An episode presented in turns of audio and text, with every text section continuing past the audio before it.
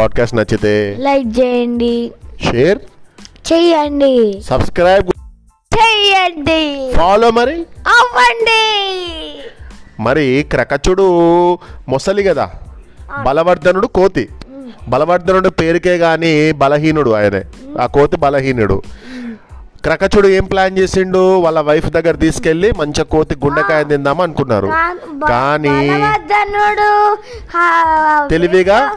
వెయిట్లో తక్కువ కానీ తెలివిలో ఎక్కువ. ఆ తెలివిగా ఏం చేసిండు? అయ్యో నా గుండెని చెట్టు మీద పెట్టినా మనం పోయి చెట్టు మీద ఉన్న గుండెని తీసుకొని వద్దాం సరేనా అని చెప్పి ఎలాగోలో తప్పించుకున్నాడు కదా. ఇక ఏం చేసిండు? వెంటనే ఒడ్డుకు చేరేసరికి చెంగున వెళ్ళి చెట్టు మీదకి ఎక్కిండు.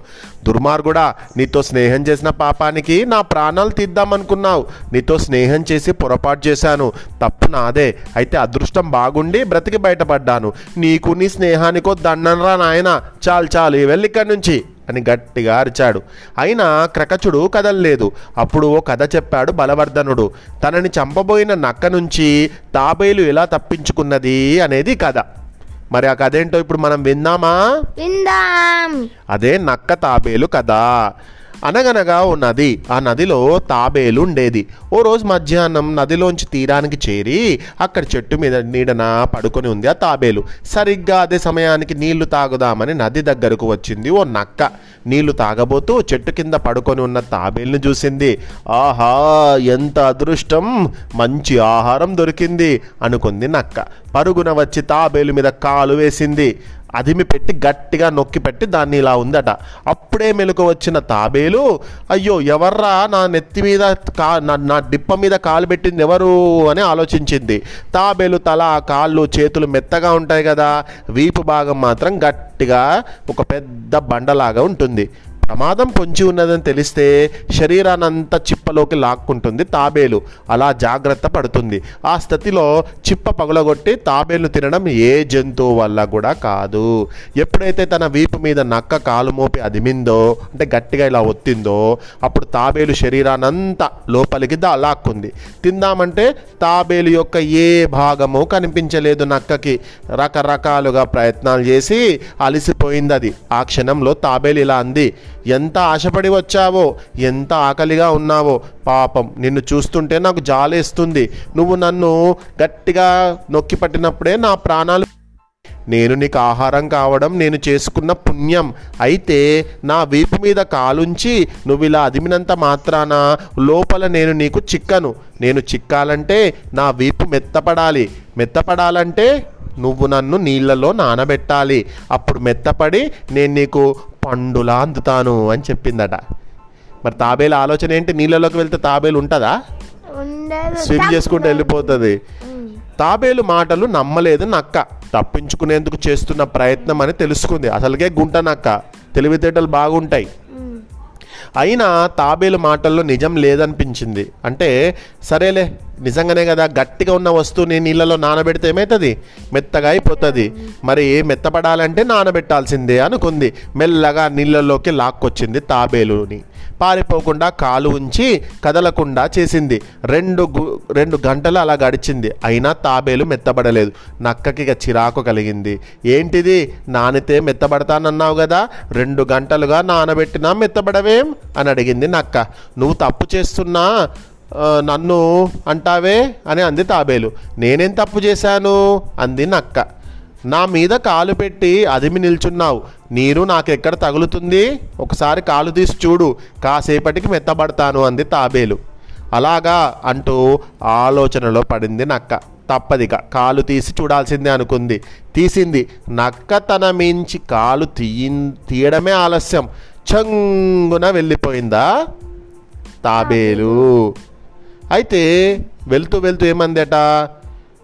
ఏ పనైనా చక్కబెట్టాలంటే ముందు మోసం చేయడం తెలుసుకోవాలి. బ్రాహ్మణుని దగ్గర నుంచి ఆ మేకను దొంగలించడం పెద్ద సమస్య కాదు. తేలిగ్గా దొంగలించవచ్చు అనేటువంటి ఒక కథ ఉంది కదా? ఆ, కథ ఏంటో? ఇక కథలు మొస చెప్పడము. ఆ ముసలి కోతి ఉంది కదా? ఎలా దొంగతనం చేయాలి అని ఆలోచన చేస్తుంది? ముసలి కోత కాదు ఆ. ముసలి దొంగ. ముసలి దొంగ దొంగనా ముసలి కోత? ముసలి దొంగ. రైట్ రా నువ్వు బాగానే స్టోరీ వింటున్నావు.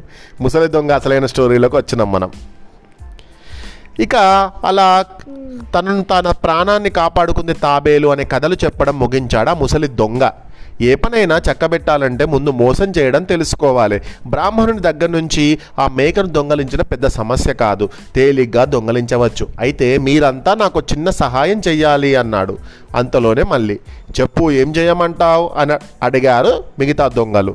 ఏం లేదు మీరంతా ఆ బ్రాహ్మణుడు వెళ్ళే దారిలో అక్కడక్కడ దాచుకొని ఉండండి. ఆ బ్రాహ్మణుడు మీ దగ్గరికి రాగానే అతన్ని ఒకటి అడగండి. ఏమడగమంటావు ఏంటయ్యా ఇది? నల్ల కుక్క పిల్లనేంటి అలా అలా తాడుకో గట్టి కట్టి పట్టుకొని లాగేస్తున్నావేంటి? ఏంటి అని చెప్పి అడగండి. అప్పుడు ముసలివాడు చెప్పినటువంటి ఆ ముసలి దొంగ చెప్పినటువంటి ఆలోచన వీళ్ళకి అర్థం కాలే. అలా అడిగితే ఏమవుతుంది అని అడిగారు మిగతా దొంగలు. నేను చెప్పినట్టు చేయండి.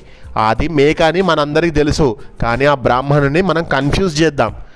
నల్ల కుక్కను తీసుకొని వెళ్తున్నావు అని అంటే ఆ ముసలి ఆ ముసలివాడు చెప్పినటువంటి ఐడియా ఈ బ్రా ఈ మీ మీ బ్రాహ్మణుని మోసం చేయడమే కదా.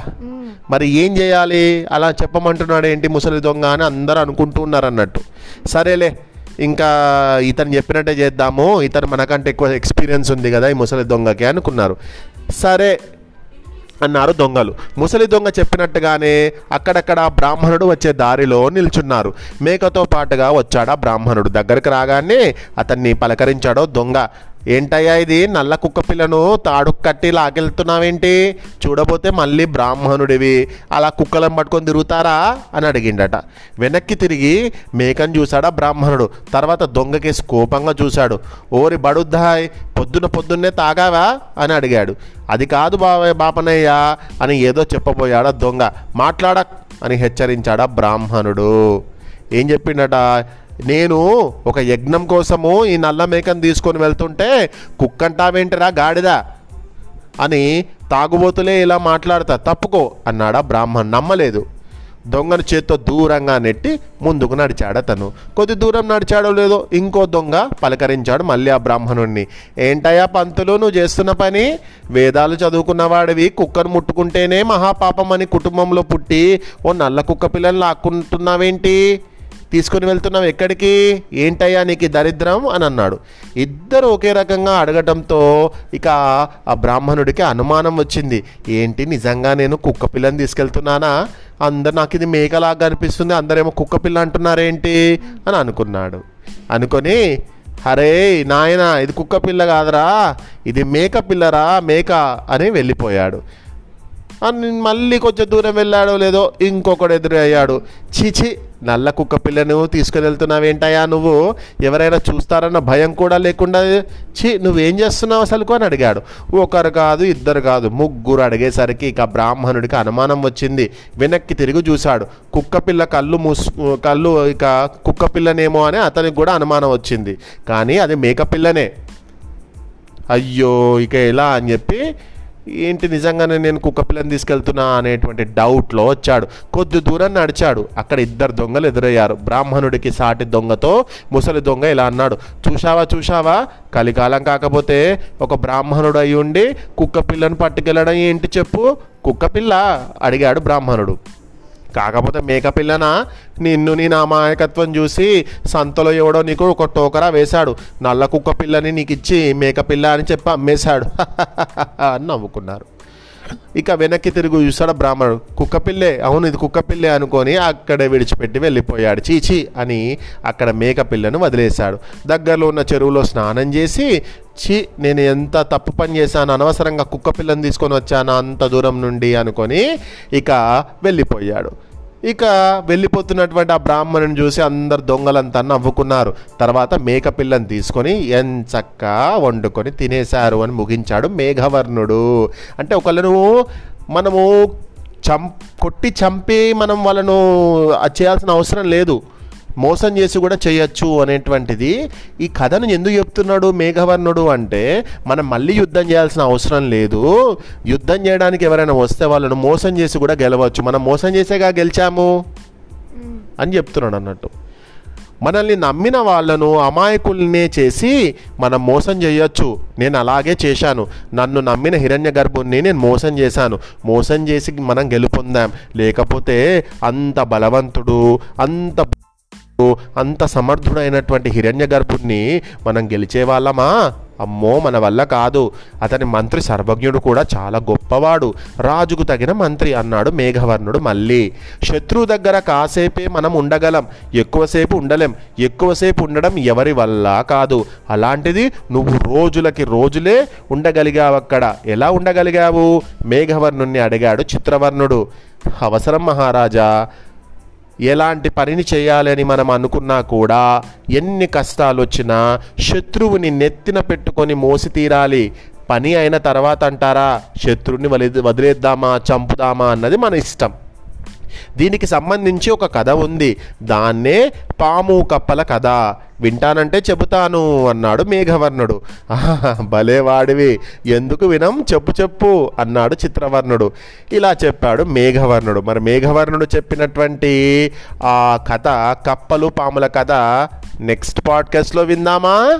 విందాం. శుభరాత్రి.